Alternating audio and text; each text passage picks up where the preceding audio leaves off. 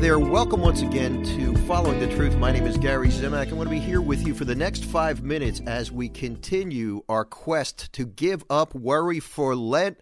Today, we're on day six. Look, we're getting through this. I'm so glad you're joining me and we're able to do this together. Today's message is um, this is one of those messages that we have all heard before. We have possibly even spoken it, but when we when we when we come face to face with a serious problem, we often forget this. It comes from Luke chapter 1, verse 37. Here it is For with God, nothing will be impossible. I don't know how we could misinterpret that. I don't know how we can use that to, um, uh, how we could look at that and, and deny the possibility of God intervening and turning around any situation in our lives. But yet, you know, I always give the examples when you get the bad medical report, when you're looking at your dwindling bank account, when you're face to face with a crisis, when you're unemployed and looking for jobs and you've already had 50 interviews with no results, it's really hard to look at that and believe it. So, what I'd, what I'd like to say is, in, in the way of advice, is to understand it. I mean, the first goal of believing this of embracing it, of living it, is, is to believe it. We might not be able to feel it. At you might not be able to feel it at this point in time, and that's okay because there are many times when I don't feel this in my heart, but I know it through faith in my head. So with God, nothing is impossible. He can do all things. He can turn around whatever situation you're facing.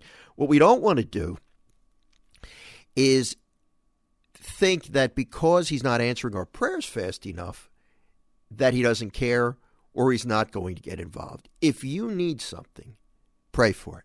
If you feel you need something, now it might be best for God to delay his response. It might be best, and this is hard. I, I know this is hard.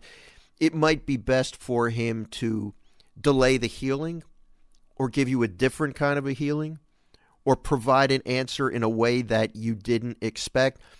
But but ultimately, he he is God and he and he knows best. So you know this is a process. I understand this is a process. This is one of the reasons we're looking at these verses during our give up worry for Lent journey because we want to get to the point where we trust him more. You can't make yourself have confidence in him. You just can't feel it on demand.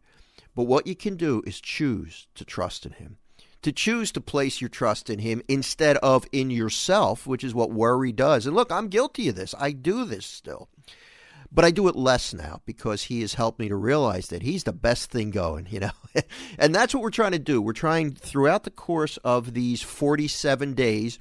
Typically, we say Lent is 40 days, but when you go from Ash Wednesday to Easter Sunday, there are 47 days and we do a meditation for each one of these and give up worry for Lent. But as we go through these 47 days, the, go- the goal, my goal is to help you to see that there's an alternative to turning inside and worrying about your problems. You're in much better hands with God than by trying to tackle these problems on your own. And over the course of these 47 days, my goal and the feedback that I've gotten in this in the this is the fourth year that the book's been out. The feedback that I've gotten in the past three years is it works. And I know in my own life it works. So let's continue to try to trust as we bring this this podcast to a close. And by the way, I'm so excited to be able to do these daily podcasts again with you. Uh, and I want to remind you if you want to find out anything about my work or connect with me online, followingthetruth.com is the place to go. Let's end with a brief prayer directed to our Father in heaven who can really do all things. In the name of the Father and of the Son and of the Holy Spirit, amen. Father, I believe it in my head. I don't always feel it in my heart that you can do all things. Today, I'm going to pray for the grace. I'm going to ask you to send your spirit to open all of our hearts up, to soften our hearts, and to believe that you can truly do all things. We ask this in the name of Jesus, your Son. Thank you for joining me on the program. I look forward to joining you again tomorrow on Following the Truth. God bless you.